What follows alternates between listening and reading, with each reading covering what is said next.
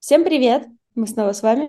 Сегодня у нас в гостях очаровательная Елена Богданова. Собственно, Елена э, очень, я думаю, многие, кто вообще из, э, работал с едой или хоть раз сталкивался с проектом Елены, это очень известная в, была школа в нише здоровых десертов, называется Awaken School. И также Елена сама по себе не только основатель, который находится в тени, но она еще и блогер. Собственно, сегодня как раз интересно поговорить про, в том числе, каково это, когда ты сам являешься блогером, но, спойлер, не экспертом. Вот это, кстати, тоже очень интересно.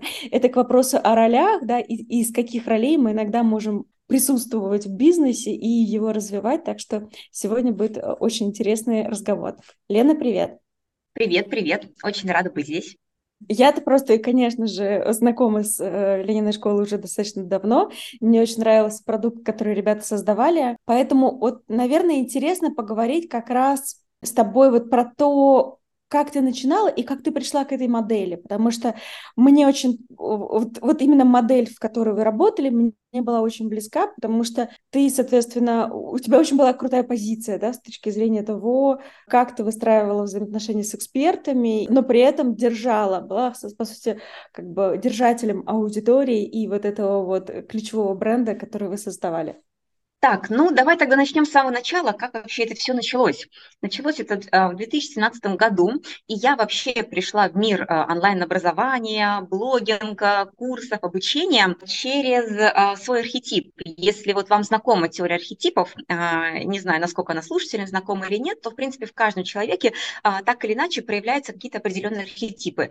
Их у нас много, какие-то сильнее, какие-то слабее. Так вот, у меня с самого моего, ну, наверное, со старшей школы, как я себя помню, очень сильно проявлялся архетип славного малого. Если по-другому перефразировать, это девчонка из соседского двора, это та моя часть, которая очень любила объединять людей и делать для них какие-то мероприятия, игры, походы, чаепития, вечеринки, собрать всех, э, приготовить торт или собрать всех какой-нибудь танец поставить на школьный вечер. То есть а, вот этот мой архетип меня, в принципе, позвал в эту нишу.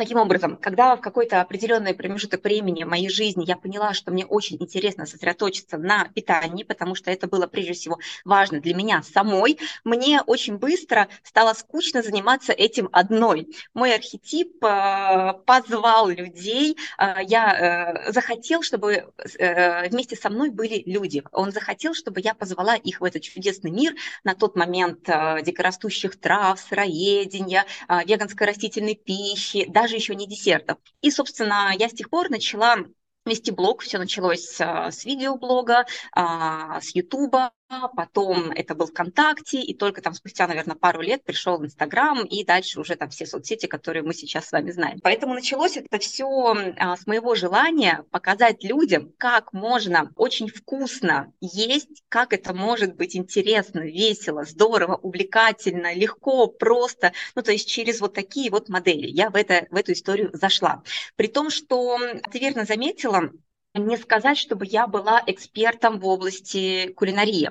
Несмотря на то, что у меня есть профильное образование, вот это, кстати, интересно, оно не совсем профильное, потому что я по высшему образованию пищевой биотехнолог, и эта профессия подразумевает, что после получения диплома я должна была пойти на какое-то пищевое производство, мясокомбинат, молокозавод, пивзавод, хлебзавод, вот эти все истории а, наши преподаватели рассматривали. И должна была работать над созданием новых продуктов с использованием различных различных добавок для того, чтобы эти продукты лежали в магазине по месяцам, привлекали своим цветом, запахом, ароматом и хорошо продавались. Но уже на первом курсе я поняла, что эта история мне совершенно не близка, я не хочу этим заниматься. Ну, в общем, это отдельная история, как так сложилось, я это образование получила. Но как только я получила диплом, я положила его на полку и стала думать, а что, собственно, в этой жизни я на самом деле хочу. Поэтому образование вроде как у меня около пищевое, скажем так, но оно было прям кардинально противоположное тому, что я делала, потому что меня учили, как, наоборот, с помощью различных пищевых добавок превращать э, живую вкусную пищу в коммерческий продукт продукт питания. Я же, да, в итоге пошла от обратного, как наоборот максимально сохранить цельную еду, цельные ингредиенты, их свойства и, соответственно, сделать так, чтобы это было вкусно, полезно, а, во благо здоровью, удовольствию, гедонизму, в общем, все и сразу. Поэтому путь а, в нашей нише я начала самостоятельно. Самостоятельно изучала свойства ингредиентов, продуктов, смешивала. Первый рецепт я придумывала сама. И блоги начинала записывать э, как блогер, ну, я даже не знаю, у меня, наверное, слово не повернется как эксперт, ну вот в сегодняшнем понимании, да, этого слова, но тогда, там, в 15 в 14 году, в общем, я рассказывала людям, какие интересные э, рецепты я придумала и как здорово им их вместе со мной сделать. Дальше уже э, для того, чтобы э, людям было интересно, потому что я со школы понимаю, что геймификация, интерес, увлечение – это все очень важно людям. Если просто им сказать, пойдем со мной там куда-то, это одна история. За тобой пойдет там один человек из ста. А если сделать для них увлекательную среду, а, какие-то интересные задания, призы, собрать людей, да еще еды приготовить там, то пойдут уже 50 из 100. Потому что люди любят, когда интересно, здорово, и я знала, что я могу для них организовать такую среду. Поэтому я начала придумывать первые а, марафоны, давайте вместе три недели готовить и так далее. В общем, это было самое начало. Затем я постепенно поняла, что нам нужно переключаться на десерты, потому что несладкая еда – это здорово, но, в принципе, а, я уже понимала, что люди плюс-минус тут разобрались, моя помощь им уже не нужна, но нужна помощь именно в десертах, потому что на тот момент у меня, кстати, был период веганства, и найти, например, веганский десерт, э, да еще и без сахара, там, потом и без глютена, и без животных молочных продуктов было тогда, там, в 15-16 году проблематично систематично, не как сегодня. И я начала разрабатывать первые рецепты тоже самостоятельно, а, сама, на основе своего опыта выпечки в старшей школе. Не сказать, чтобы я была прям суперкондитером, но я обожала с подружками печь медовики по маминому рецепту, какие-то там рецепты из журналов Лиза пытаться адаптировать для нашей действительности 90-х, в которой не было там киви и других продуктов. Ну, то есть у меня было такого очень много опыта, интереса, и, соответственно, первый рецепт я начала разрабатывать сама. И, наверное, годом основания школы я считаю 2017 год, потому что именно в этот год вышел наш первый курс именно по а, десертам. И даже этот первый курс я уже сделала вместе с экспертом. То есть не выступала в роли эксперта, да, кондитера, повара, понимая, что мне хочется дать людям более глубокую технологию, да, больше какого-то погружения, чем, например, я могу обладать сама. На тот момент я уже познакомилась с экспертом э, Сашей Санталовой в наших кругах, в нашей нише до сих пор ее тоже все знают. И, собственно, первый наш курс э, в рамках школы вышел уже с экспертом, именно с ней. С тех пор э, понеслась история, с тех пор понеслось развитие, потому что, во-первых, а, мне было дико интересно самой а, разрабатывать новые десерты, пробовать. Во-вторых, я поняла, что это то, что на тот момент было очень нужно людям и то, что я могу им дать. И вот эта вся история, да, вот так вот сложилась. И, собственно, я поняла, что я углубляюсь именно в эту нишу. Очень узко, на самом деле, это веганские десерты без глютена и белого сахара. То есть э, есть э, отдельно более широкая ниша, просто, например, веганские десерты, есть более широкая ниша десерты без сахара, ПП-десерты, например, да, но которые с творогом, а, с рикоттой, с яйцами и так далее. То есть э, я взяла просто максимально узенькую нишу, когда десерты являются и веганскими, без животных продуктов, но при этом еще и без сахара, и без глютена. То есть я максимально усложнила задачу и себе, и нашим экспертам, которые дальше уже работали вместе со мной над развитием школы. Ну и, собственно, вот так, таким было начало. Когда ты задумывала школу, что это было для тебя? Это было вот просчитывал ли ты какую-то коммерческую вообще целесообразность, нужно ли это, не нужно, сколько ты на этом заработаешь, э, вообще совмещала ли ты это с какой-то основной деятельностью или это вот был прям бизнес-проект? Или это, может быть, было что-то такое для души, а там как, э, как оно получится?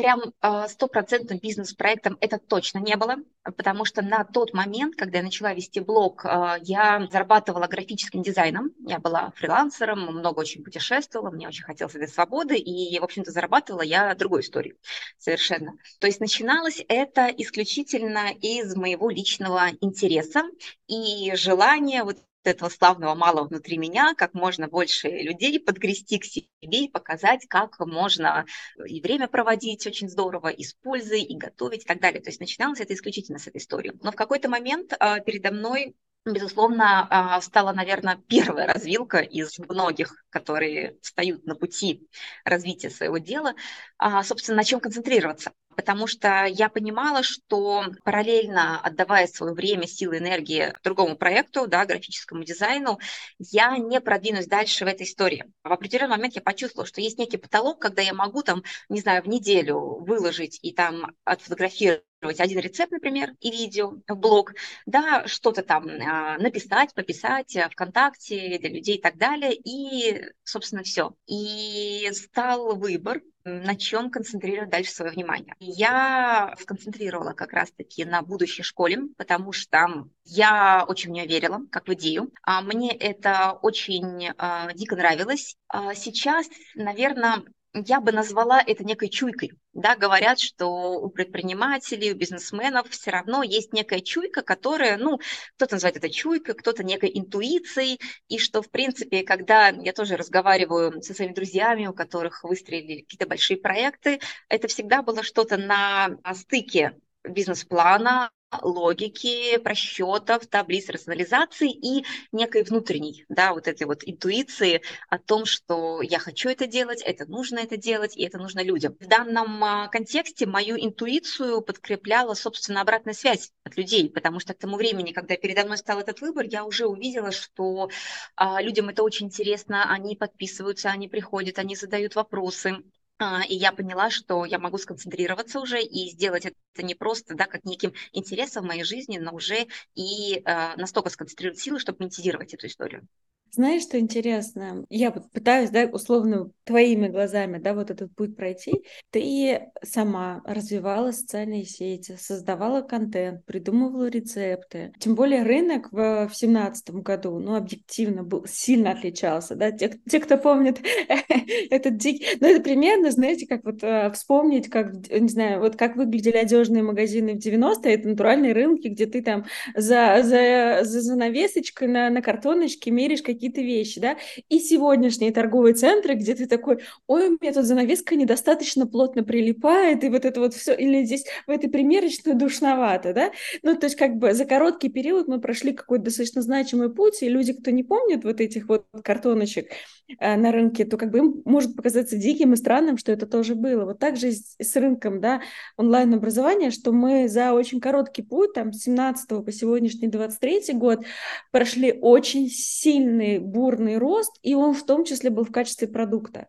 Но тогда, в семнадцатом году, это было абсолютно окей не быть экспертом и записывать курсы. Ты тогда все равно, да, при условии, что у тебя есть образование, собственный интерес, куча экспериментов, ты сама блогер, почему ты пошла к эксперту?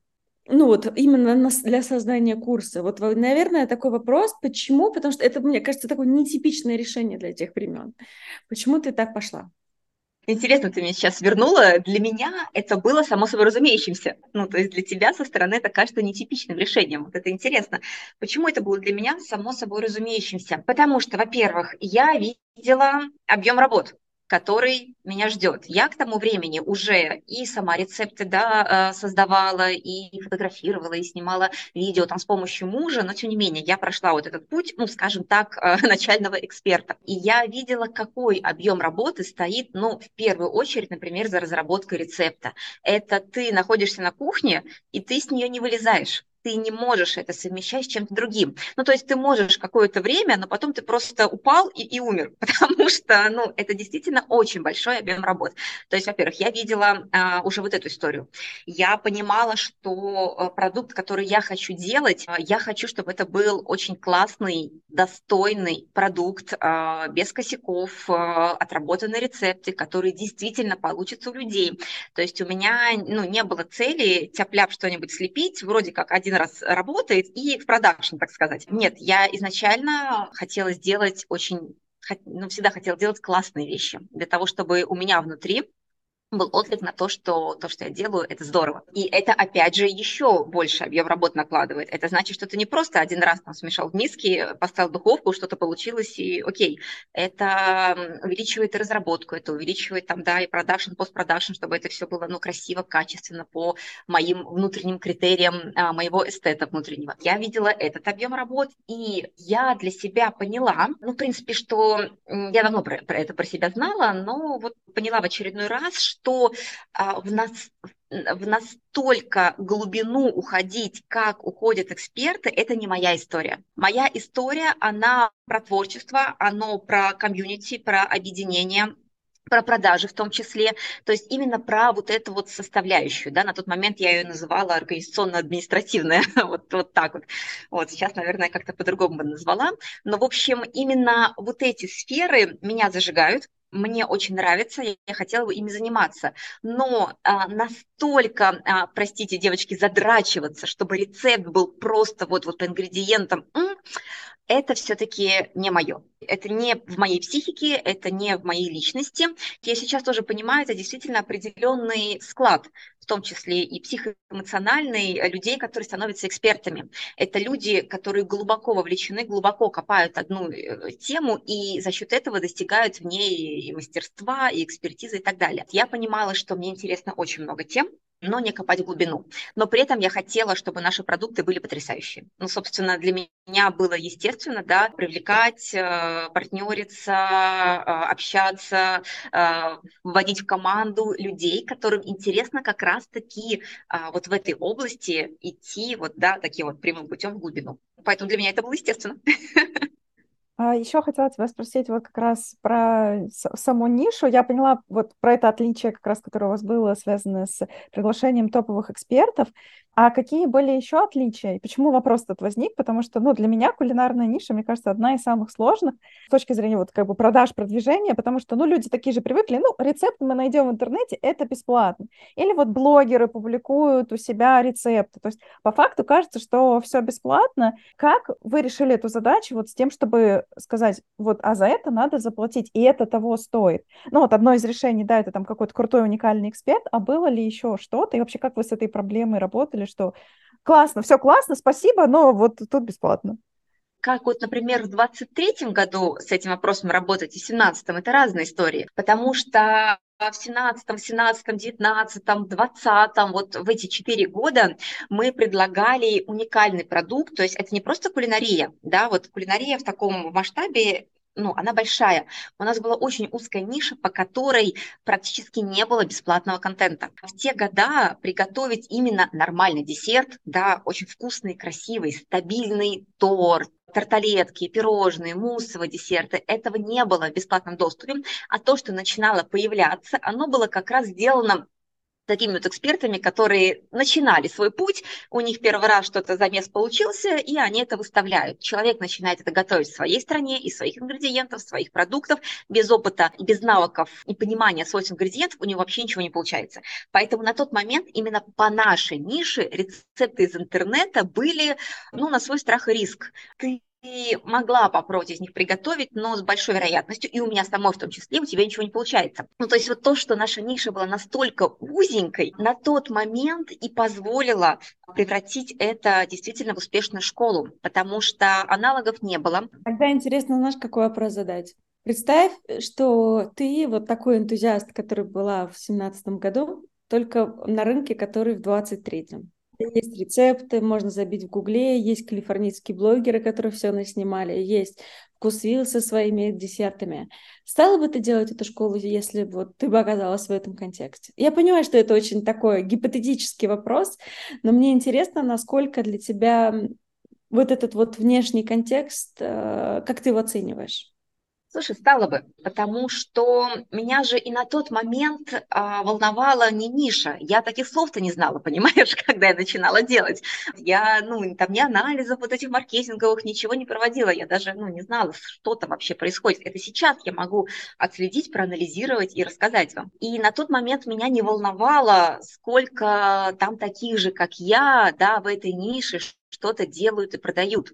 Меня волновало то, что я хочу это сделать по-своему, по-своему красиво, по-своему качественно, как бы со своей атмосферой, со своим комьюнити и дать это людям. То есть меня это волновало в первую очередь. И даже сейчас уже с таким, с бэкграундом, да, там, ведение бизнеса сколько лет, сейчас я тоже понимаю, что на самом деле настолько пустых ниш, э, как тогда, в 2017 году, сейчас, ну, ну, я прям, ну, в космосе, конечно, безусловно, есть, там сто процентов можно найти пустующие ниши, но э, ситуация очень изменилась с рынком. Понимаю, что сейчас практически во многих нишах, ну, действительно, очень много уже экспертов э, всевозможных, там, разного уровня, разного вообще, а я бы все равно пошла, потому что ключевая история э, воплотить и выразить то, что просится изнутри, а дальше уже искать возможности для этого.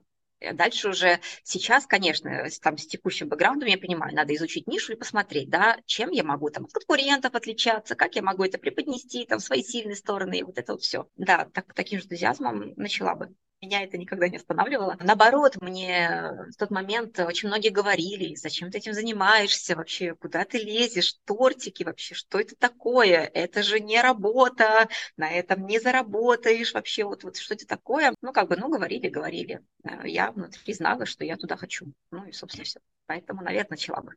Получается, ты начала на таком интересе, азарте, энтузиазме, все закрутилось, закрутилось, а потом, как я представляю, э, идет такая раз, и вот роль э, управленца, руководителя. А с какими вообще вызовами ты столкнулась как э, управленец, как ты взращивала в себе вот эту роль, когда вот я так понимаю, вы, у вас было 17 тысяч учеников, там, 25 сотрудников. Э, как этот путь происходил? Ох, сложно. ставить одни и те же вопросы. Вопрос вот этого роста, масштабирования и изменения ролей. Начиналось все действительно с интереса, с энтузиазма. Дальше я стала сталкиваться, что появляется огромное количество работы, которые я просто физически не могу пропустить через себя. Неизбежно стоит вопрос о расширении, о том, что нужны люди, о том, что нужно уметь делегировать э, тот, кто этим ну, не занимался, наверное, не представляет вот всех нюансов вот этой истории, начиная от внутреннего контролера в голове, которого ты должен отпустить, и заканчивая там, да, как правильно э, ставить людям задачи, и чтобы вообще у вас коммуникация сложилась в команде. То есть вот, вот эти все вещи, они неизбежно вставали, и, конечно, вот это вот расширение, с одной стороны, оно, безусловно, прекрасно, потому что там до конца, до середины, наверное, нет, до начала 2021 года, с 17 это был вот такой вот рост. Вот постоянный рост, вот такая вот кривая. Это звучит очень классно, это действительно было очень классно, но между тем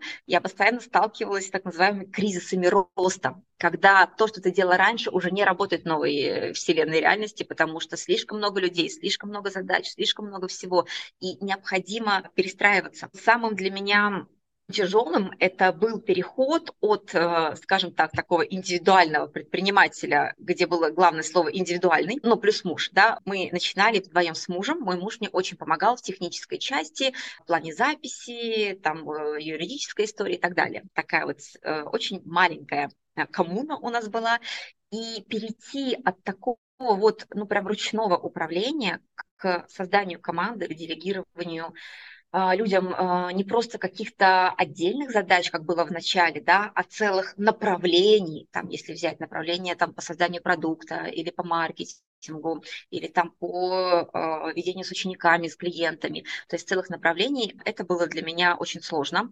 Я прям реально переживала кризис. Помню, был перелом, когда я летом после какого-то мощного запуска, который мы там делали просто вот буквально несколькими людьми. Я сидела на даче, у меня совершенно не было сил, на меня сыпались там в Телеграме вопросы самые разные, от проверить там цвет шрифта на сайте до каких-то там глобальных стратегических. И я понимала, что я просто это не вывожу. У меня появилась такая мысль, от которой мне было сначала очень больно. Она звучала так.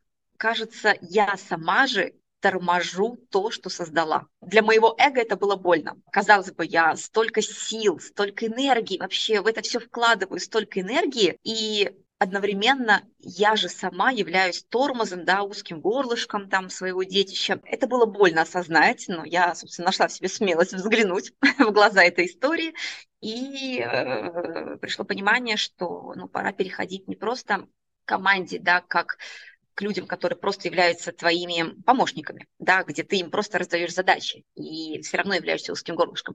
А пора переходить к совершенно другой структуре, где, кажется, я буду не, ну, не главная в своем детище, а будут люди, у которых будут свои зоны ответственности и в которые ну, мне не стоит лезть, ну, по мелочам так уж точно. Вот это было больно, это я прям переживала, проживала, осознавала, прям ну так, болезненно. Но, собственно, это был такой переломный момент, после которого я смогла вздохнуть, потому что у меня освободились силы, время, вот. Но, как бы, да, создание команды – это отдельная история, по ней тоже можно говорить. Там тоже во время создания команды ты начинаешь понимать э, много разных вещей о том, что все остальные люди, они не ты, они думают по-своему, у них свои сильные и слабые стороны, они, там не все люди а, подходят под определенные зоны, и что, ну, твоя роль уже меняется, твоя роль не в том, чтобы раздать, например, да, задачи, не в том, чтобы увидеть, какая школа и курс, в том числе в том, чтобы помогать людям и помогать им подсвечивать их сильные стороны и помогать им соединяться с теми зонами ответственности, под которые они заточены и больше всего им подходят для того, чтобы они тоже развивались. То есть внезапно, да, а, моего так, моя такая роль в каком-то ключе наставника для аудитории и учеников перешла на роль наставника для команды. С учениками работала уже команда. Наверное, интересно еще посмотреть не только то, как ты развивалась как управленец, а как вообще, в принципе, существовала бизнес-модель тоже внутри. Тем, кто не знаком с твоей школой, наверное, не очень понятно вообще, как была выстроена модель. Во всей этой истории очень важно как раз вот то, о чем мы говорили в самом начале, что ты сама являешься лицом бренда, хотя ты mm-hmm не являешься экспертом. Это на самом деле не снимает с тебя огромной части работы, связанной с тем, чтобы вести социальные сети, транслировать смыслы и ценности не только вовнутрь, но и вовне, проводить вебинары, и так далее. Вот, наверное, давай поговорим, собственно, вот если говорить uh-huh. про то, как ты это выстраивала вовне, то есть э, какая у вас модель продаж была, как вы вообще развивались, во что ты инвестировала больше всего времени, денег и сил, где тебе команда действительно, вот в каких моментах она полностью забирала вопросы на себя, а где все равно ты условно была человеком, который тащит все это дальше. Отлично. Слушай, тут столько много интересных тем, да, давай их разобьем. вот, я не все запомнила, но а, я поняла, о чем ты. Да, действительно, я а, в этой модели была носителем смысла и ценности школы, которые, собственно, и транслировала, да, и вела продажи. Как была выстроена бизнес-модель? То есть давай, а, она у нас постоянно менялась каждый год, потому что очень было много изменений и роста, и я пыталась найти подходящую модель. И, кстати, забегая вперед, я что хочу сказать, я ее так и не нашла не нашла, если мы сейчас говорим про 23 год, да, и забегая вперед, когда я закрыла школу, то конкретно текущие бизнес-модели, где я именно, да, на команду максимально различные зоны перекладывала, и команда была большой, а с текущей нишей, с текущим рынком она не сработала. Вот в итоге, вот в 2023 году. Как вы продавали? Модель продаж какая была? А ты знаешь, ну вот, собственно, через запуски. На самом деле вы закупали аудиторию на твой канал, в канале? Э, мы даже не закупали ее. Мы даже на тот момент еще рекламу не начали делать. Я вела даже еще личный аккаунт, личный аккаунт ВКонтакте, блог в интернете и YouTube с э, видеоуроками. Трафик приходил органически, потому что тогда еще рекламу даже для себя не открыли. Это был органический трафик э, изначально через э, друзей. Органически собирали трафик в блоге и делали запуск. Потом какая-то была большая веха, может быть, с точки зрения именно модели, не знаю, может быть, вы пришли к марафонам, может быть, вы стали закупать рекламу. Какой вот Слушай, какая а, да. большая точка, точка роста была? Да, вот смотри, следующий как раз этап – это, во-первых, появление эксперта, это все было одновременно появление Инстаграма и открытие для себя рекламы. Потому что первые запуски э, мы начинали с нулем, и мы, соответственно, там, да, что-то, какую-то небольшую денежку получили, тут же ее вот там вкладывали там в продукты, вот во всю эту историю. Как только стало появляться лишнее, ну как лишнее, ну, в общем, чуть больше денег, мы открыли для себя рекламу. Причем рекламу именно в Инстаграме. Когда мы ее открыли, у нас сразу же там скакнули, там если первый запуск был, условно говоря, там на 35 тысяч рублей, то с рекламой в Инстаграме стал на 300, то есть в 10 раз. Это на тот а момент... меньше, естественно. Да, да, да, там, да, были какие-то копейки вообще, ну, по сравнению с текущими цифрами, так это даже слезы а Это была реклама у блогеров или это был таргет?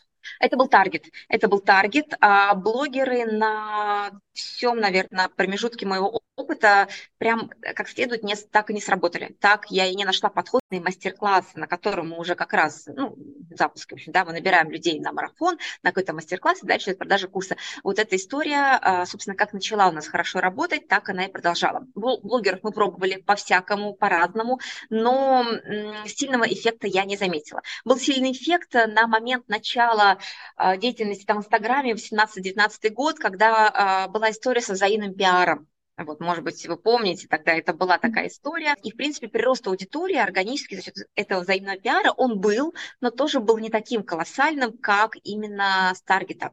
На самом деле, инстаграмный э, таргет, это действительно была очень большая точка роста, которую мы для себя открыли. Скажи, пожалуйста, давай я так подсуммирую. Правильно я понимаю, что вы, получается, таргетом закупались на блог. В блоге ты их грела к бесплатнику. Это мог быть вебинар или марафон. Дальше вы организовывали бесплатник, регистрировали людей на бесплатник, проводили бесплатник, да. нем продавали. Почему ты говоришь, что модель так и не нашли сейчас? Вот если бы вот, вот Лена версии 2023, ты бы стала делать такую модель? Почему тебе кажется, что она неустойчивая и... Ну, просто сейчас объясню. Кажется, что модель собирать на блог, в блоге прогревать и делать запуск, это такая прям, ну, супер типовая история. Почему, как тебе кажется, у вас она не стала стабильной? Она очень круто работала 4 года вообще без нареканий невероятно круто, был невероятный рост, э, очень все здорово. Она а, не сработала для нас э, в текущих условиях, в текущих реалиях, с текущей ценой подписчика и регистрации. Плюс к этому нам так и не удалось выстроить системные продажи.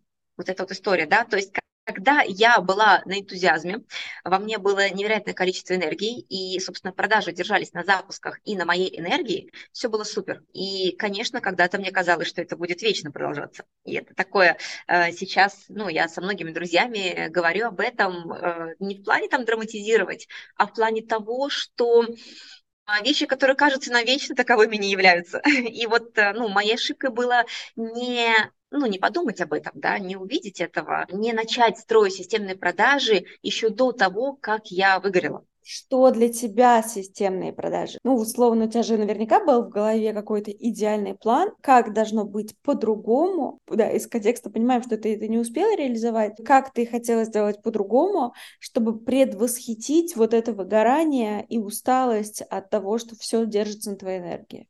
Конечно, был план, а, как продавать э, через блог, через там вечно зеленые воронки без моего участия, без э, моего большого вложения именно, да, как личного бренда, но живого. Я провела огромное количество живых э, мероприятий, вебинаров и так далее на своей энергии до того, как вообще стала думать о том, что можно их записать один раз и, собственно, реализовать тот путь, ну, который сейчас большинство школ и реализуют. К сожалению, это пришло очень поздно перестроиться на такую стратегию, разработ... ну, то есть перестроить на нее и сами вебинары, и записи, и рекламу, и, да, и вот этот вот путь клиента, и вот эту всю историю.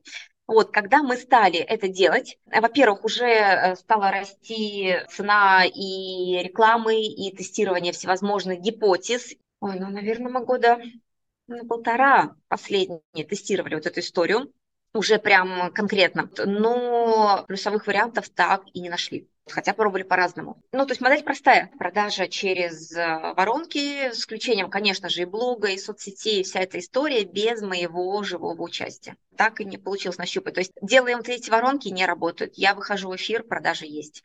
Ну, в общем, ну, просто я уже не могла выходить в эфир.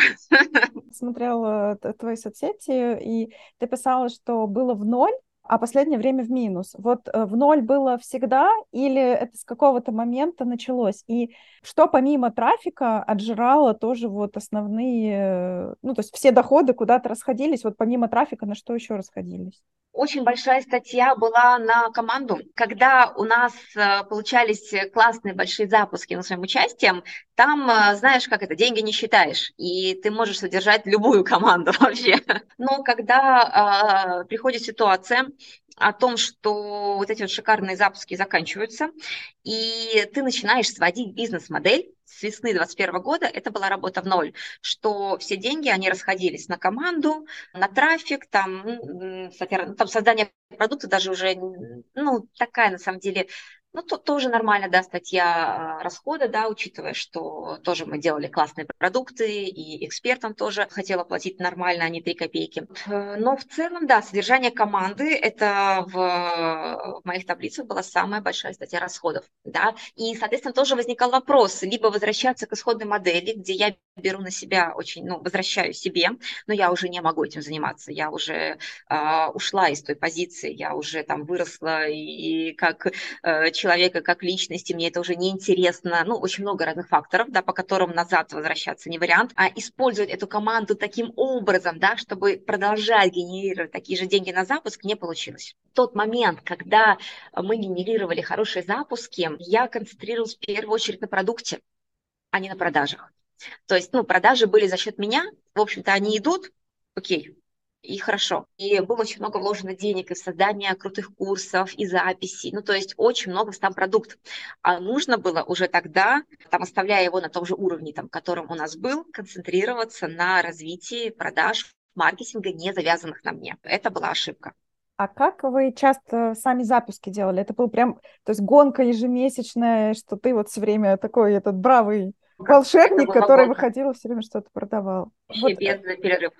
И я так поняла, что у вас тоже такая была модель, когда люди пришли, у вас запуск какого-то курса нового, там, например, все там на кокосовом молоке. Потом они купили, и вам надо, получается, в следующий месяц что-то еще новое, еще новое создавать. То есть это тоже была постоянная гонка за новыми продуктами.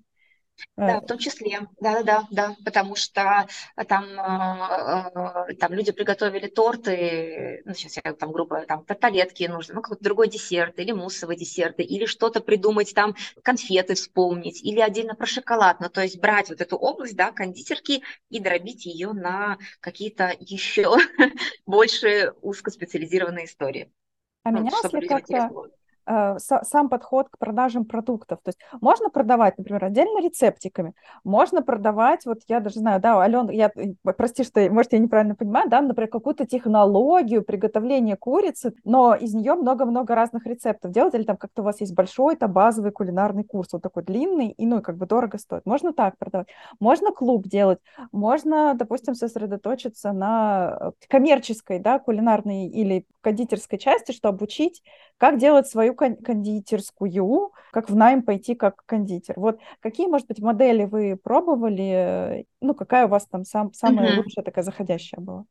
Самая лучшая модель – это продажа курсов на большие чеки. Но здесь, я уверена, ни для кого вообще не открою секрет. Я к нему тоже пришла не сразу, потому что мы пробовали продажу отдельных мастер-классов за небольшие деньги. Работают только исключительно как э, там, да, первый вход в воронку, но не как продукт, который там сам себя покупает и так далее. Просто на продаже отдельных мастер-классов э, команду не накормишь. Мы пробовали подписную модель, очень похожая на клуб, когда каждый месяц да, человек платит небольшую денежку, но зато это месяц за месяцем за месяц. Хотелось ее попробовать. Ну, в итоге в ноль она работает тоже, тоже, скорее всего, как заход человека к нам, да, как доверие школе, показать, на что мы способны, такая история историю про то, чтобы обучать кондитеров и чтобы они монетизировали, мы размышляли долго на эту тему, но в итоге мы ее не реализовали и не пошли в эту нишу, несмотря на то, что, конечно же, именно в курсе по обучению, как зарабатывать деньги, можно ставить самые большие чеки. Но здесь на тот момент у меня был э, внутренний конфликт. Да, с одной стороны, школе нужны деньги, но с другой стороны, я э, чувствовала, что эта история не наша наша, что у нас, во-первых, нет в ней экспертизы на текущий момент, но это легко реализуемая история, да, с привлечением экспертов и так далее. Так мы ее в итоге и не реализовали, потому что в ней и для меня, и для команды в этой истории, ну, были только деньги. Но не было ни интереса, ни желания там развиваться в этой области. Мы были ориентированы больше на домашних кондитеров. Нас всем было интересно развивать именно технологию, готовить, вот без последующей монетизации в итоге не э, срослись факторы, чтобы мы пошли в эту нишу. Но я при этом прекрасно понимаю, что в ней высокие чеки, и, конечно, ее можно здорово продавать, но мы так ее не реализовали. Был ли какой-то, да, у вас вариант вот этого высокого чека? Да, у нас был вариант высокого чека, курс, э, который, там средний чек у него 30 тысяч, именно по приготовлению тортов, как, как венец, вершина вообще кондитерского искусства, в котором мы собрали максимально количество технологий работы и с кремами, и с бисквитами, и с начинками, и декор, и хранение, и, в общем, вот все, это прям э, вершина нашего искусства, и этот курс, э, собственно, с высоким чеком э, самый у нас отличный и по продажам, по продажам именно не по количеству человек, естественно, а по выручке. Я тебя слушаю и вот как раз, знаешь, э, улыбаюсь, потому что э, у меня в моей мастер-группе просто, знаешь, мне что-то цеплешь проели про то, что тебе нужно делать курсы про зарабатывание, чтобы mm-hmm. о том, что они делают, зарабатывали. А я им говорю, ну, ребята, ну мы не про это. Мы годами mm-hmm. строили школу, э, у нас там концепция счастья есть дома для людей, которые хотят это делать для себя, для семьи, для домашних.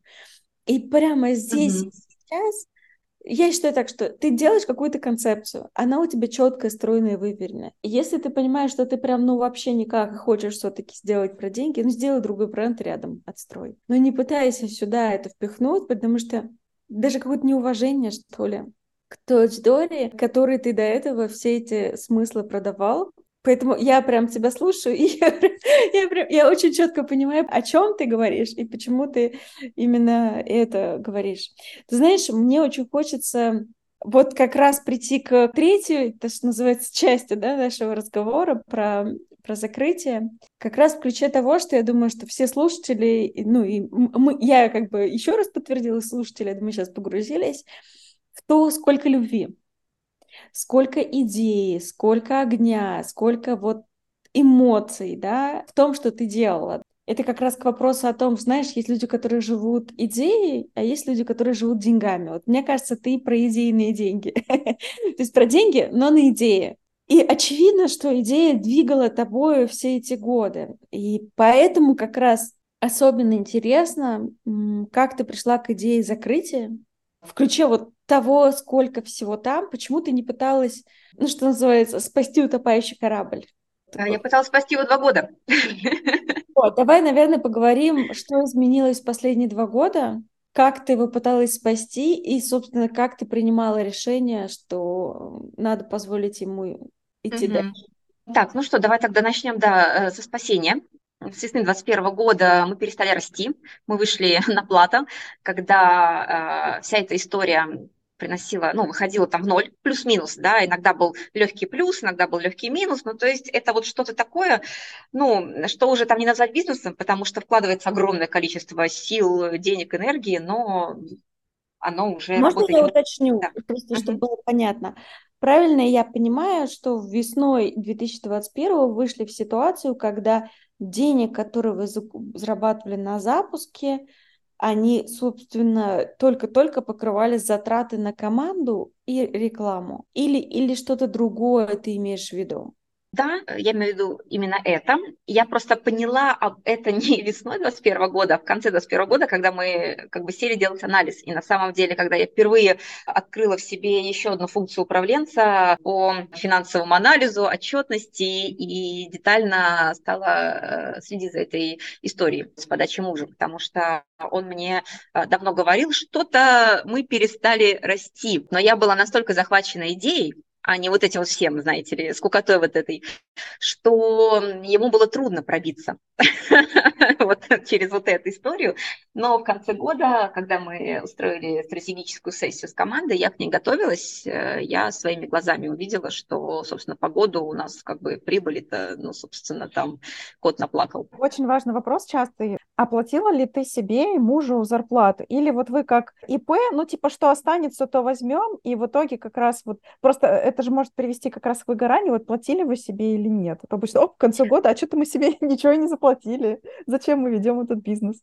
Слушай, нет, мы к этому пришли уже потом, потому что, понимаете, вначале а, мы развивали всю эту историю не там с точки зрения бизнеса, да, мы развивали ее, как, как говорится, как могли, от души, и многие вопросы на самом деле очень важные, о которых я понимаю уже сейчас, да, получив этот опыт, мы на них внимания сильного не обращали, -то. то есть у нас там не было подробной финотчетности, вот этой там так схватили, там дебет с кредитом, грубо говоря, там, и все. Это потом мы стали вести, а сколько у нас там забирает команда, а сколько реклама, а сколько там то, все, и, и вопрос там по зарплатам у нас стал, собственно, только в 23 году в начале. Нет, мы не платили. То есть это была очень ну, простая и домашняя история, из которой ну, вот многие бизнесы вырастают, что все варилось в одном котле, там не было разделения счетов, там, да, наличные, например, там на бизнес и так далее, не знаю, на разные банки. То есть все в одном банке, все в одну историю, и действительно какого-то вот такого четкого осознавания э, результатов работы его тоже не было.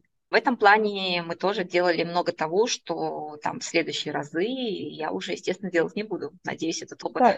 Я тебя как раз прервала, ты сказала, что да. в конце 21-го ты посчитала, вы собрались, ты, видимо, презентовала это, и вы, наверное, приняли какие-то важные решения. Вот, может быть, ты о них расскажешь. Э, что вы решили да. делать по-другому?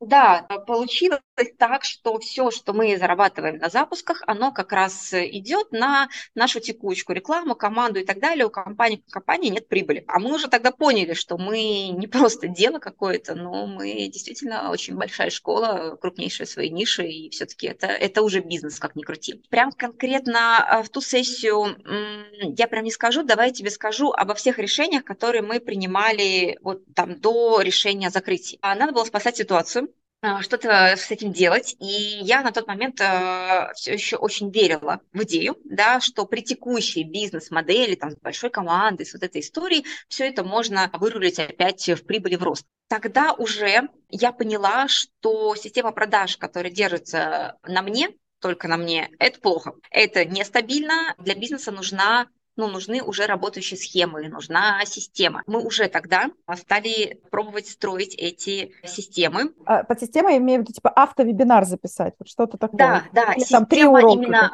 да, автоматических продаж э, через вебинары, воронки, да, и через ВКонтакте, там, и через Инстаграм, то есть вот вся вот эта разная история, и только мы начали вот пытаться выстраивать эту систему. Грянула, грянул февраль 22 года, ну, жесткий кризис для всех нас. Э, в любом кризисе всегда идет откат назад. Ну, всегда, как бы любой, любой системы. А мы еще даже толком нашу вот эту новую эту систему и не выстроили.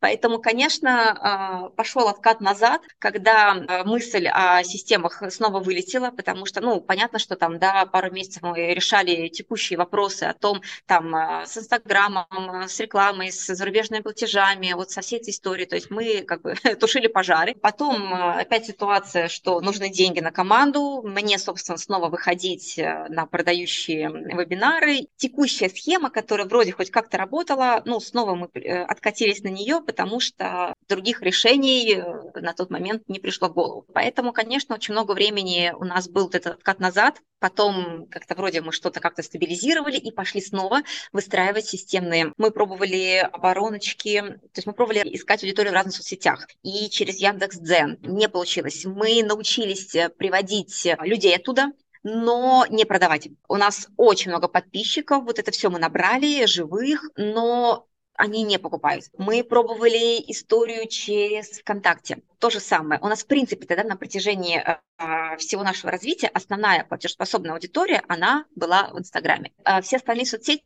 мы вели, что-то там от них было, там процентов 10, но есть и ладно. Сейчас, конечно, мы стали все остальные соцсети тоже как следует э, пытаться развивать, но по-прежнему что ВКонтакте, что Яндекс.Дзен, то есть там, ну, ну вот эти 10% так и не остались. Просто в самом начале как раз говорила, что ты начинала с Ютуба, что, в общем, не очень-то было типично для тех времен. Почему не продолжила его вести? И, ну, не знаю, может быть, ты расскажешь с точки зрения, ну, вот именно денег, что оттуда не было, или же все-таки это там, не знаю, какая-то другая была причина, то есть были ли деньги с Ютуба, и там почему не, не стали номер один площадкой условно в Ютубе? Очень, кстати, интересный вопрос. Э, мне там для дальнейшей рефлексии Спасибо за него. Мы сильно начинали с Ютуба, а потом, когда я открыла для себя Инстаграм, его таргет, он был просто настолько мощнее в плане прироста, что мы все силы сконцентрировали на развитии этой площадки. Потому что, ну, там на всех запусках вообще, вот она, Инстаграм давал нам 80% выручки. Остальные 20 были вот на все вот, вот остальное, там, Ютубы, ВКонтакте, там, Яндекс.Дзены, вот эта вся вот история. Поэтому на тот момент мне казалось естественно сконцентрировать все силы на нем. Потом, когда э, Инстаграм э, нас покинул, ну, в плане, что и аудитория, да, и перестал не сеть и так далее, мы как раз-таки, да, подумали, собственно, что по другим каналам. В итоге замена Инстаграма стал для нас Телеграм, телеграм-канал, то есть мы сумели его развить таким образом, что, в принципе, там телеграм э, в работе там стал приносить нам э, где-то 55-60% вот общей истории, инстаграм там где-то 10 уже, то есть вообще поменялись. Но, тем не менее, все равно это было недостаточно для того, чтобы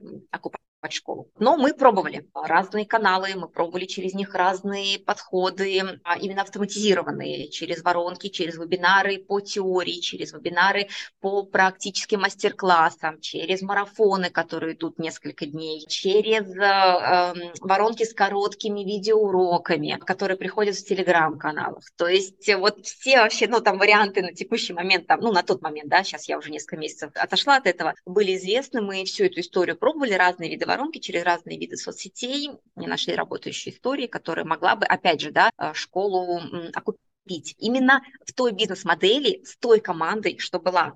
То есть если делать эту историю там вдвоем с кем-то, или втроем, или даже четвером, это другая история. Я вот хочу э, сказать, не, не ниша безнадежная, ниша классная, крутая. Именно та история, которую я выстроила, да, с большой командой, вот именно вот эта история не получилось найти чтобы работала именно с большой командой. У меня контрвозражение про нишу. Я вчера узнала, что, оказывается, и тут не пекут тоже закрылись. Э, а вы, получается, в одной нише. Две школы в одной нише, это уже как это, это уже не случайность, а какая-то системность. Uh-huh. У вас закрылось, потому что обе школы были завязаны вот на, например, инстатрафике, не смогли восстановиться, или это все-таки ниша как-то поменялась? И люди сказали, ну вот там пять лет нам нуж- нужна была информация, а сейчас спасибо, все уже есть и, и не надо. Есть ли какая-то закономерность в ваших обоих закрытиях? Или они, может быть, вообще были у каждого по личным причинам, и это вообще никак не связано с нишей? Я тут, наверное, не могу говорить, потому что мы с Сашей э, не говорили про закрытие, тут не пекут конкретно про причины. Ну, тут могут быть только фантазии, но они будут очень оторваны от э, реальности. Что я просто думаю на эту тему? Тут вопрос, э, понимаешь, что тебе нужно, сколько ты хочешь зарабатывать и вытаскивать. То есть там у нас, например, была точка безубыточности 2 миллиона в месяц хочешь, не хочешь, а надо. Если, например, ты хочешь там зарабатывать, ну, с маленькой командой, да, и по-другому, ты сможешь заработать 300, 400, 500 тысяч, я в это спокойно верю, без большой команды и так далее. Тут вопрос в том, что, ну, меня вот это не устраивала история. Назад возвращаться я тоже не хотела и самостоятельно, да, работать. Конкретно для нашей модели, когда нам нужно было уже там минимум 2 миллиона в месяц, уже не работала. И нужны были прямо преобразования кардинальные. То есть я думаю, что сейчас те кондитеры, которые заходят в эту нишу, ну, маленькие и начинают работать там индивидуально, как я когда-то, они могут там заработать.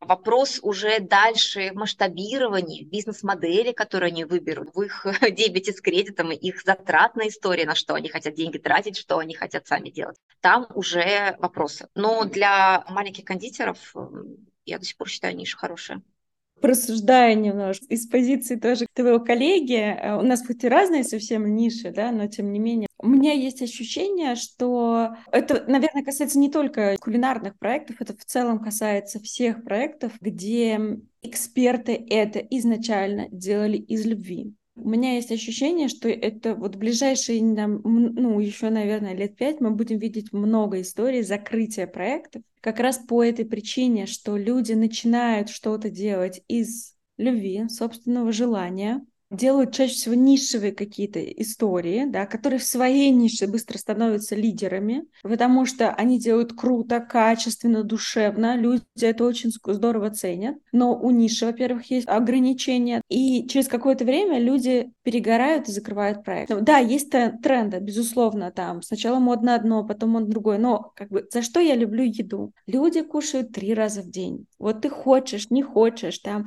что там, экономика, война, что бы ни происходило, мы все равно, конечно, бывает, что и меньше, но чаще всего все-таки три раза в день мы что-то доедим. А дальше уже вопрос внешнего контекста, что это будет, да, что кошелек и обстоятельства позволяют, да, и тренды в том числе, да, сейчас, когда-то все дружно не ели глютен, избегали молочку, и на слово сахар просто пучили глаза, господи, кто ест сахар. Сейчас все таки да не, нормально, глютен можно с молочку, можно сахар, можно. Завтра тоже что-нибудь придумают. Выяснится, что, не знаю, белый рис ни в коем случае нельзя, или наоборот, надо все готовить из белого риса. Но вопрос такой, наверное, что поэтому и надо делать какие-то, ну, мое такое ощущение от рынка, даже вот глядя на зарубежные проекты, вот помнишь проект Крафти и еще один, я не помню, как они называются, которые объединяют в себе, по сути, много ниш внутри. Они и как бы внутри затрагивают разные тематики, и мне кажется, что это, наверное, и есть, наверное, единственный такой способ, когда ты собираешь много разных ниш, и ты можешь их внутри, по сути, выключать. Ну вот прошел у тебя тренд на безмолочку.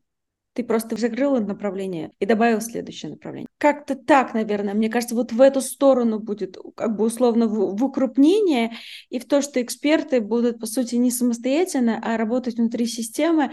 Да, это по-другому, не каждый на это будет готов, кто-то все равно будет пытаться делать сам. Но там для эксперта, у которого нет желания делать самому, наверное, даже денег там будет больше, потому что это более стабильные деньги. Я понимаю, что все сейчас смотрят на, знаешь, это великолепные кейсы мы тут это с полпинка заработали там цать миллиардов. Вот, ну, правда, никто не говорит, как ее, какая была система расходов, как, сколько денег потратили на маркетинг, сколько, как, какая реальная была чистая прибыль у всего этого. Самое главное, какой объем рисков ты взял, особенно если ты был как ИП, ты вообще ты рисковал всем своим имуществом. И, в общем, вот, вот это все мы как бы пустили, но вот зато э, вот сколько там э, рублей мы заработали, а по факту, возможно, в более такой стабильной истории, а, ну, оно будет получено. Но это мое такое, знаешь, ощущение ощущение от рынка вот и то, куда мы двигаемся.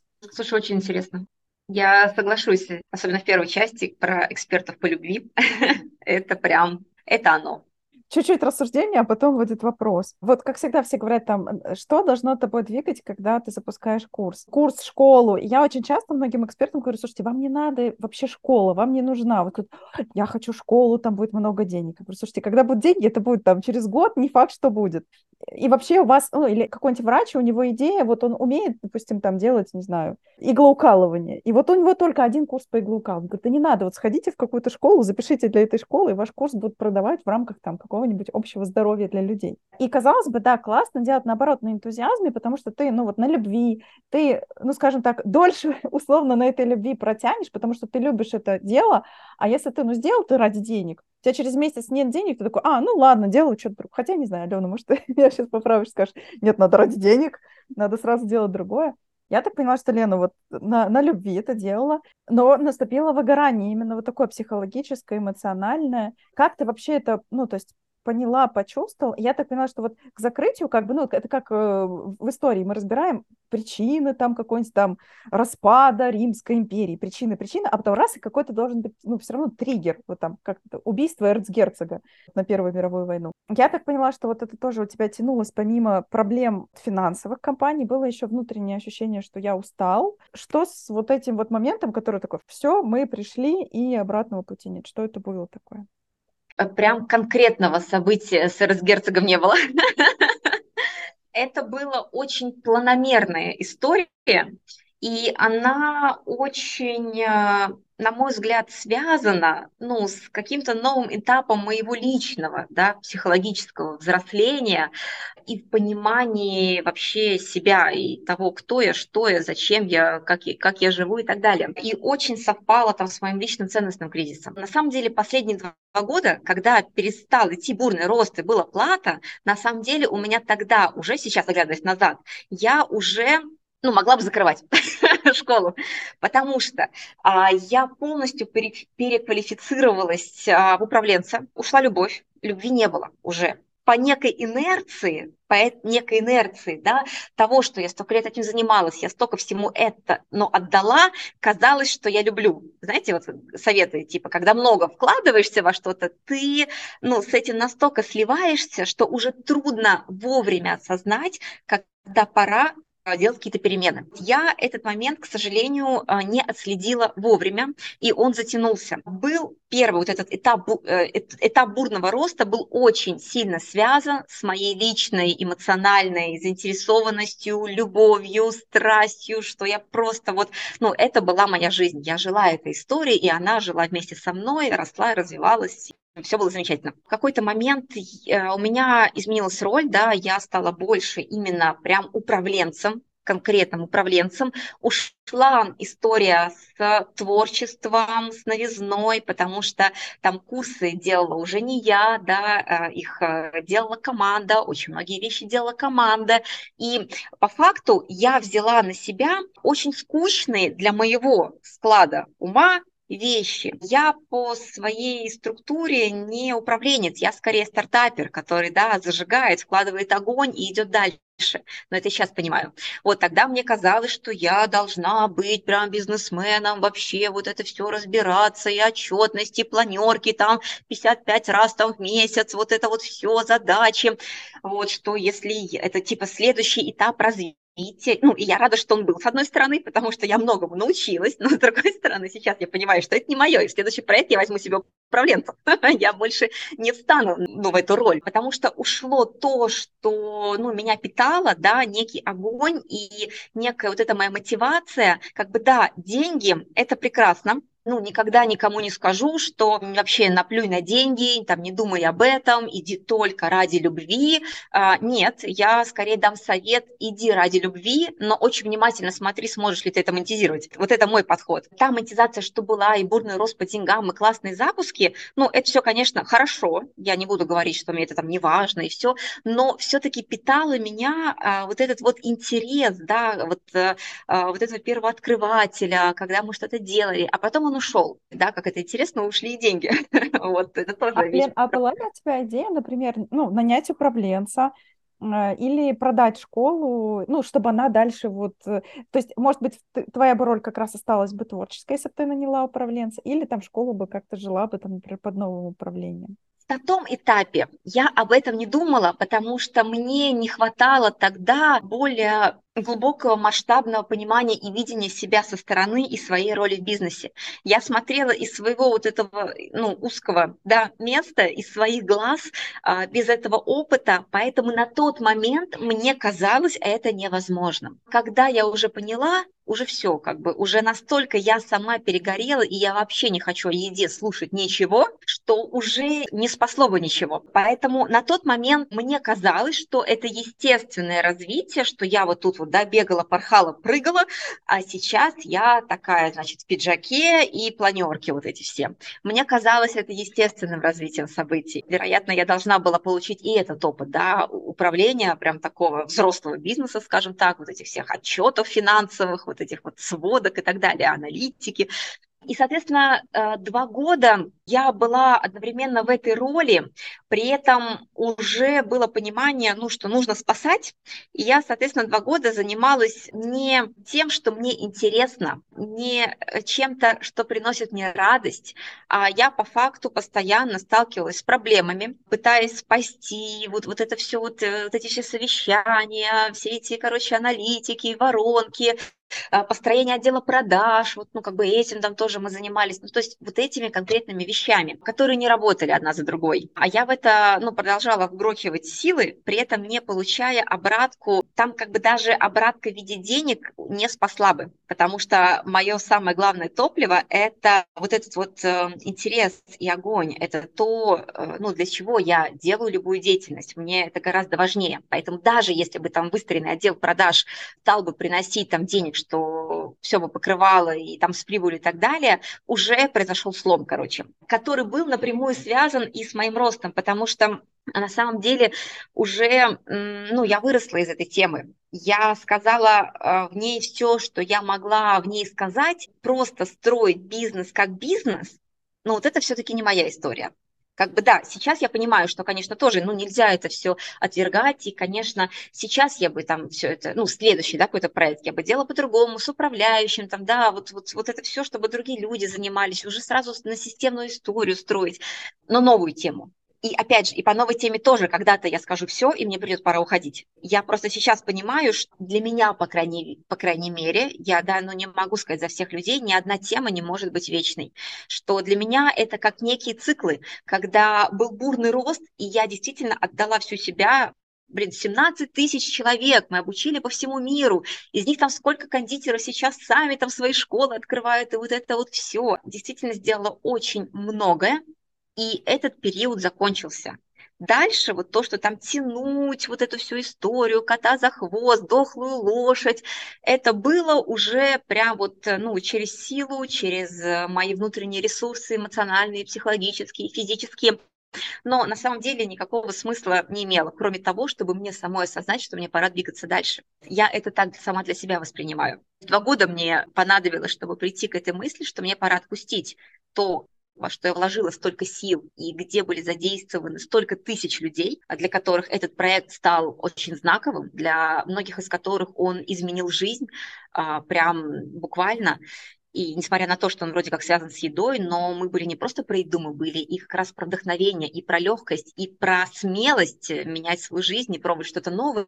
Было очень трудно осознать, что ну, все это ну, завершило свой цикл. Оно отжило, и пора двигаться дальше. И, в общем, это все накапливалось, накапливалось, и на самом деле, когда я поняла точно все. В этом году весной было много маленьких триггерочков. Первым триггером а, был апрель, который мы закрыли минус 700. Я такая, ну блин, ты вгрохиваешь кучу сил, энергии, столько всего, и такая смотришь, минус 700 тысяч по итогам апреля. До этого у нас тоже были минусовые месяца, но просто не с такой суммой. Это видимо, была сумма для моего мозга ключевой, да, я не смогла как бы, уже ее игнорировать и сделать вид, что мы сможем что-то исправить. С одной стороны, э, мы апрель закрыли, минус 700 тысяч у нас было. Я уже всерьез допустила мысль о том, что, кажется, этот период нужно закрывать, потому что, ну, сделано все, что можно, все остальное уже все, мы как бы ничего не можем сделать, э, потому что мы уже пробовали все. И я пробовала все как руководитель, да, и разные фишки там, ну, и людей тоже я привлекала новых команд, и отдел продаж мы там выстраивали, и все-все-все мы делали, не работает. И почему не работает? Кажется, я уже не хочу и думать, потому что я два года уже думала, почему оно не работает. И, наверное, пора э, сдаться и перестать играть вот в этого героя, наверное, да, наше какое-то советское воспитание наших родителей, делай, что никогда не сдавайся, вот это все. Почему, когда что-то не работает и только тянет свои силы, почему бы и не сдаться, не признать, что ну, пора завершить этот э, период и дальше, возможно, ждет что-то еще более масштабное и новое. В общем, а, два месяца я ходила по горам. А, в Турции мы жили. Вот просто ходила по горам, принимала и, с одной стороны, обдумывала рационально, да, анализировала все наши там и таблицы, и аналитику, отчетность там за последнее время, все, что мы вели. Это было с одной стороны, да, чтобы задействовать рациональные истории. И точно ли мы все попробовали все, что могли. С другой стороны, прислушивалась, да, вот к иррациональной части, а я вообще хочу в этом быть. И прислушиваясь, я поняла, что настолько давно мне уже это не интересно. И у нас э, там был в это же время примерно вебинар продающий, и я просто сижу на нем, и одна моя часть рассказывает то, ну, в чем она хороша, и уже шесть лет она об этом рассказывает, а вторая часть смотрит на это со стороны и думает, звездец, все, хватит, я больше не хочу.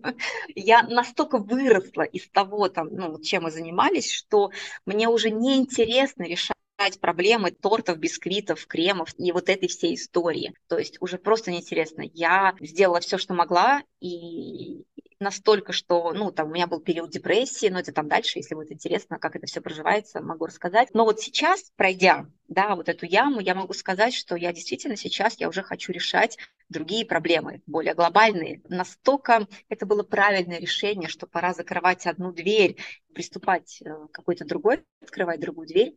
Ну что, в общем, да, подзатянула, но хорошо, что я это поняла по всем сигналам.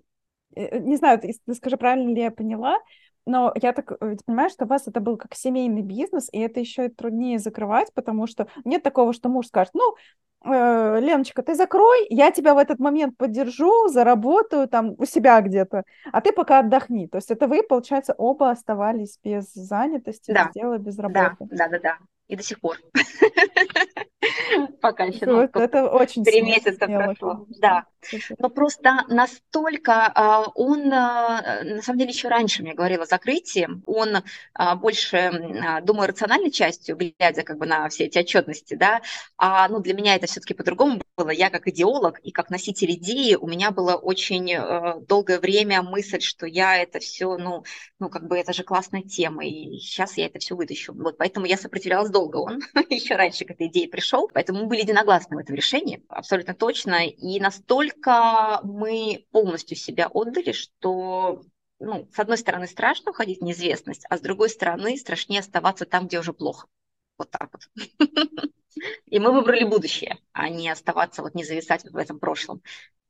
Интересно вот как раз тогда поговорить про последнюю часть. День, когда ты там проснулась и понимаешь, мне сегодня надо поговорить с командой. Или там, мне сегодня надо написать пост об этом вот тот момент, окей, ты это решение приняла, а теперь тебе это решение надо озвучить публично. Собственно, как проходил этот путь?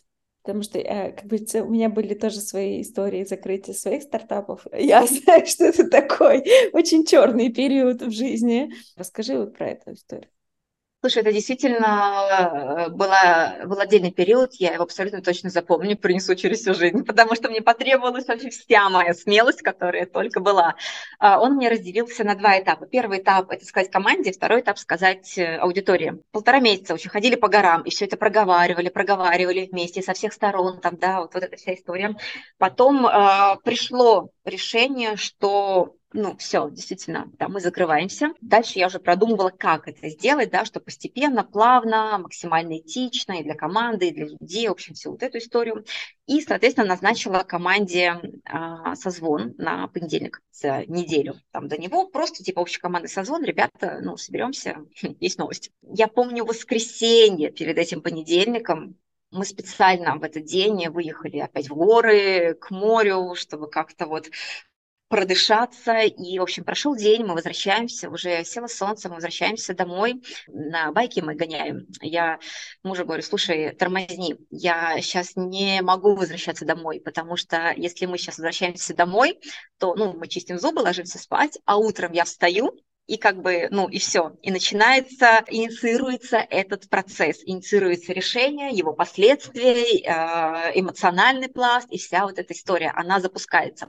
И сегодняшний вечер – это, ну, некая точка невозврата. Пока он длится, еще как бы есть вариант э, там это отменить у команды созвон, типа, ребят, э, что-то это, все нормально, созвона не будет, там, планерка, все по плану, работаем дальше. Ну, то есть я могу это еще из- изменить, потому что там, да, кстати, планерку я назначила там не на утро, а там на, на 15 часов, но я понимала, что я в понедельник утром просыпаюсь, все, уже никаких сомнений, и до 15 часов я готовлюсь, там, да, подбираю, все, никаких сомнений. И вот этот вот вечер, мы тормознули, я говорю, давай заедем где-нибудь, посидим, короче, еще раз. Ну, то есть я прям его прожила как точку невозврата, когда я принимаю действительно очень серьезное решение, от которого зависит и моя жизнь, и моя команда, да, и на учеников, э, ну, опосредованно это решает, но больше, конечно, это моя жизнь и моя команда. Вот это меня больше всего волновало на тот момент. И о том, что я действительно принимаю это решение, я готова к последствиям этого решения ко всем, начиная от шага в неизвестность, да, который я делаю, а, заканчивая от того, как ну, какая реакция будет э, со стороны там, команды и так далее. И я прям помню этот вечер, когда я сидела и проживала эту точку невозврата от того, что да, все как бы все, точно. Мы вернулись уже потом домой. Утром я встала, и все, я просто даже эти мысли, ну, то есть, ну, сколько, полтора месяца с этим ходила, вчера все прожила, все. Э, был этот созвон с командой, очень тяжелый, но для меня, но я провела его, как мне кажется, достойно. Со стороны команды было гробовое молчание там все 40 минут, по которым я им рассказывала. Я подготовилась, естественно, так как я понимала, что у них в школе так я команду подбирала, конечно же, да, по себе, все люди в команде очень любили и школу, и эту идею, которую мы несли миру, и были ну, максимально эмоционально вовлечены. Ну, то есть это тоже для них там в какой-то степени ну, была очень важная часть жизни. Поэтому, естественно, я хотела для них э, такую новость преподнести максимально спокойно, развернуто, да, объясняя, почему эти решения были приняты, то есть там ничего не скрывая, начиная там и финансовую историю,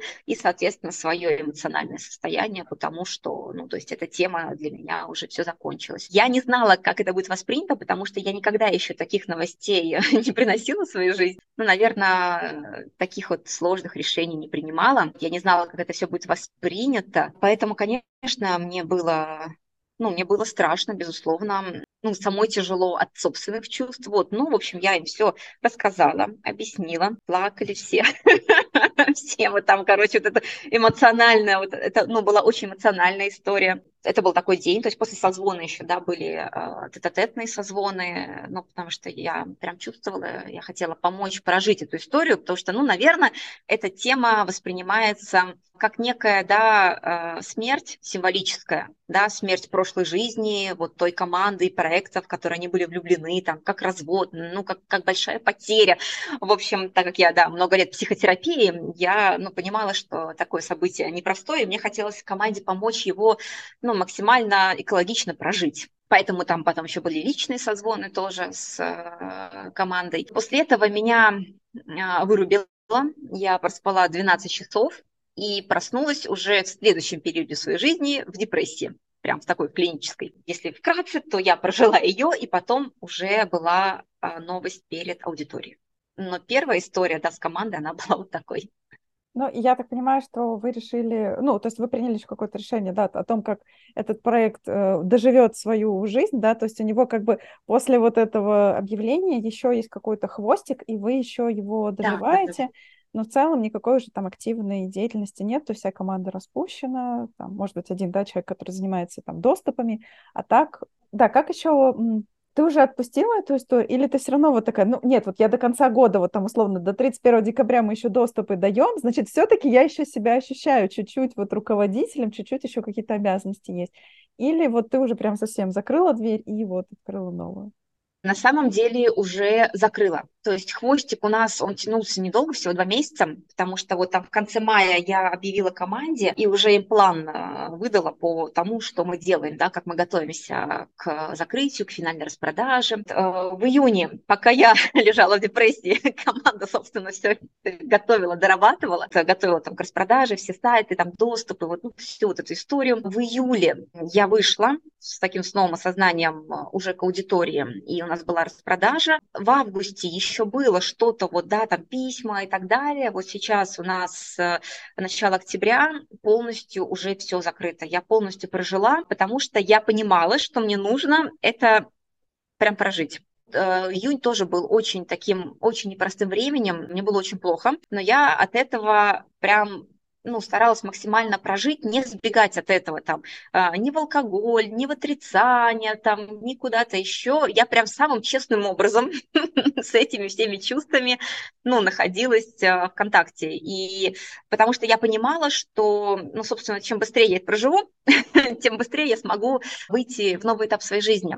И чем лучше я восприму и осознаю дары этого периода, да, что эти шесть лет мне э, дали, начиная от каких-то, ну, понятных там навыков, да, бизнес, вот, и качеств, и заканчивая там моим э, ростом э, личностным, эмоциональным, на самом деле все это будет э, правильнее, потому что, конечно, там я проходила очень много разных стадий, начиная от э, ощущения вообще полной бессмысленности, потому что начиналось все с того, что вот я последние годы всю свою жизнь отдала вот этой истории, и вот я ее закрыла, типа, значит, все это было зря. То есть как бы начинался моя вот эта яма эмоциональная с этого ощущения, что все было зря, все эти годы были зря, вся эта там моя энергия, вот это, короче, все было зря, и это, ну, очень тяжело проживалось э, через возвращение себе всех вот этих вот и качеств, навыков, и даров, и событий, и, ну, все то, что было сделано,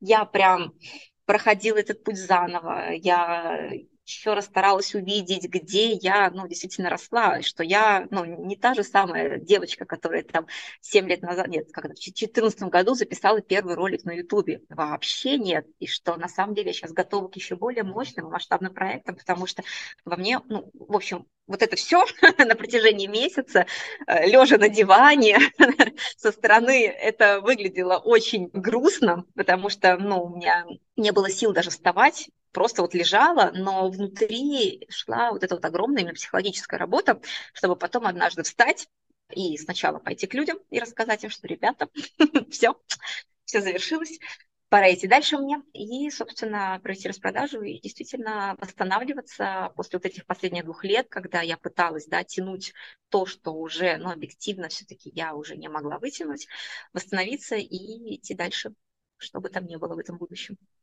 А, Лена, скажи, пожалуйста, да, почему ты согласилась на подкаст? Ну как, э, возможно, кто-то, например, хочет там закрыть, да, и не думать, чтобы это не переделало какие-то раны. А может быть, наоборот, ты вот еще раз, еще раз возвращаясь к этому опыту, что-то в нем находишь. Вот почему ты согласилась на запись интервью? Я очень обрадовалась, когда мне предложили, потому что я понимаю, что тот опыт, через который я прошла, очень многим может быть полезен. Это может быть просто про опыт кулинарной школы, а может быть э, про опыт о том, как вовремя распознавать, когда тебе пора двигаться дальше и проживать трансформацию. И как ее проживать? Потому что ну, трансформация – это процесс непростой, вообще нелегкий. Чем сильнее кризис, тем э, ты после него выходишь, ну, реально какого-то другого уровня. Прожив вот эту историю, рано нету, то есть, да, во-первых, то есть вот в плане бередить раны такого вообще нету. Я с удовольствием своим опытом и рассказываю и делюсь, потому что я полностью его прожила, приняла, вот это все осознала. Мне, наверное, было важно сюда прийти, чтобы ну, транслировать, наверное, вот эту историю о том, что, во-первых, может быть, по-всякому. Конечно, в основном в соцсетях и везде транслируется история «стань продюсером, открой школу, заработай миллионы».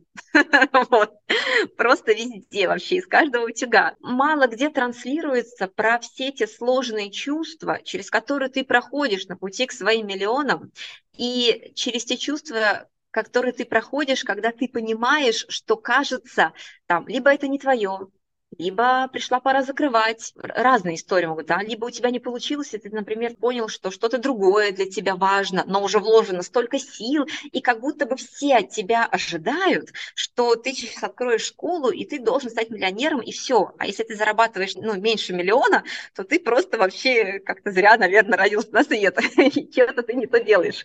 Но оно по-разному. Жизнь, она гораздо выше, больше и глубже, чем вот этот вот один образ успешного онлайн-бизнесмена. А, на этом пути очень много может возникать и сложностей, и своих чувств, которые ты даже не сразу распознаешь. Ну, для меня важно, чтобы э, люди это понимали, о том, что ну, такое тоже может быть, и это нормально спокойно проживается, и это может стать вообще не концом, которым нужно бояться, что, ой, я неудачник, я закрыл свой, открыл бизнес, поработал 6 лет, я закрыл, и я неудачник. У меня было такое чувство вот в июне, когда лежала в депрессии, что я неудачница. Как же так? Мой бизнес не работает 200 лет, вперед там на 50 поколений, в каждой стране нету по филиалу. Все, я, в общем, все это было зря. Любые истории, они нормальные. Они могут заканчиваться по-разному. Ты можешь реально стать номер один в своей нише, ты можешь быть успешным, 4 года, и это был реально успех. А потом закрыться. Несмотря на то, что у тебя огромная наработанная аудитория, репутация, имя и так далее, это нормально закрыться, потому что ты вдруг понял, что этот период жизни закончился, и эта тема для тебя завершена. Закрыться, идти дальше и делать что-то другое в этой жизни. Почему нет? Мы когда с тобой переписывались, я даже процитировала одну известную песню про то, что что же остается от сказки после того, как ее рассказали. Да, соответственно, мне кажется, закрытие проекта — это как раз как поставить некую точку в своей сказке, да, довести до финального какого-то конца, где не обязательно, что герои живут долго вместе и счастливо, там может быть сильно по-разному. Интересно как раз, а что осталось тогда от твоей сказки? А что дальше? Наверняка у тебя уже есть какое-то видение пути или нет это тоже окей. Что ты для себя планируешь э, в будущем? Планируешь ли ты оставаться в онлайн-образовании, делать какой-то новый онлайн-проект или нет? Расскажи. Планы, с одной стороны, есть, а с другой стороны и нету. Вот так вот, планы Шрёдингера. С одной стороны, я себе точно дала время до Нового года не требовать от себя проектов, новых ниш, запусков и так далее. За последние годы ну, я столько вложила, что месячный отпуск – это ни о чем, ну, в плане восстановления. Мне нужно время для восстановления, для того, чтобы вообще просто вспомнить, а как оно жить вообще вне проекта. Это тоже, на самом деле, навык, который я утеряла за последние годы, занимаясь бизнесом, он занимал там 90% моего времени, и я вообще забыла, а что я там люблю, хочу вообще помимо этого. И для меня очень важно вспомнить эту историю. Я точно дала себе время такой э, некой перезагрузки для того, чтобы не продолжать эту дикую гонку, которая была от запуска к запуску, к запуску, к запуску, и как будто бы сама себя этими вожжами погоняешь. Вот зачем, почему. С одной стороны, себе точно даю время для того, чтобы обнаружить для себя новые смыслы, потому что старые смыслы, э, на основе которых строилась э, старая школа, уже для меня не работают, не актуальны. Я э, абсолютно точно из них выросла выросла, и, и мне нужны новые. Я хочу решать гораздо большие проблемы, чем просто как испечь торт. Причем мне казалось, что до Нового года я вообще, у меня не будет сил ничем заняться, но на самом деле послезавтра у меня начинается обучение трансформационному коучингу. Я прям ходила-ходила и поняла, что а, мне это хочется, в первую очередь, самой для себя, да, как некий этап, э, период обучения чему-то новому. То есть я не думаю сейчас об этом с точки зрения там, монетизации какой-то и так далее. Я просто знаю, что мне это самое интересно в рамках моего текущего периода, плюс э, друзья, с которыми я общаюсь и которые приходят ко мне там за советом, то есть, может быть, мне не мешало бы тоже помогать им более эффективно. В общем, как-то у меня такие пока истории. Восстановление, кажется, проходит на самом деле гораздо быстрее. Еще в начале августа у меня закончилась полностью да, распродажа школа, распуск команды. Прошло всего два месяца, а я уже хочу идти на новое обучение и так далее. Мне казалось, что восстанавливаться я буду гораздо дольше, чтобы мне хотя бы чего-то захотелось. Возникает э, то чувство, которое я потеряла за последние два года, пытаясь э, вытащить школу там, да, из вот этого нуля, это интерес к жизни, то, на, на чем когда-то она началась, это снова возвращается. В целом, да, пока планы новое обучение, восстановление. Дальше я абсолютно точно знаю, что мой славный малый в моих архетипах и моя деятельность, деятельная натура обязательно меня принесет какому-то новому проекту, и я внутренне ощущаю готовность к уже ну, больше масштабам и больше ответственности и больше проблемам, чем те, что были у меня раньше. Тема придет. Это уже не так важно на самом деле, как вот эта внутренняя готовность и состояние. Спасибо тебе большое. Вообще, на самом деле, прийти и рассказать о закрытии, вообще, в принципе, да, мне кажется, что Требуется очень много мужества, чтобы в нашей стране с нашими законами отношением к предпринимательству начать делать свой бизнес. Оно требуется еще больше мужества, чтобы проделать огромный путь, вложить столько любви, силы, да, и потом после этого решить это все закрыть.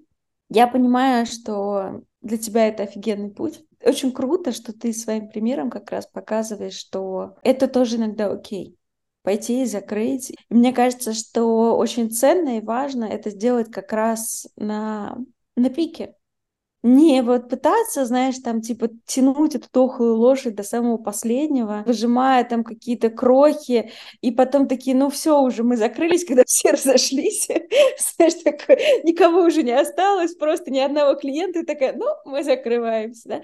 А. Нет, Алена, это хуже даже бывает, когда долги, нечем выплатить сотрудника, вот этот вот ужас, вот это ужасно. Да, а сделать это на своих условиях. Каждый бизнес переживает вот этот цикл взлетов и падений, это абсолютно ок. Это, в принципе, заложено условно в природу бизнеса. И понять, что ты сейчас вошел в это пике, и там понять, что у тебя нет больше ресурса его из этого пике доставать, и сказать, окей, супер. Значит, у меня сегодня новая глава, и круто, я двигаюсь дальше. Спасибо тебе огромное, что пришла. Все очень честно и открыто рассказала.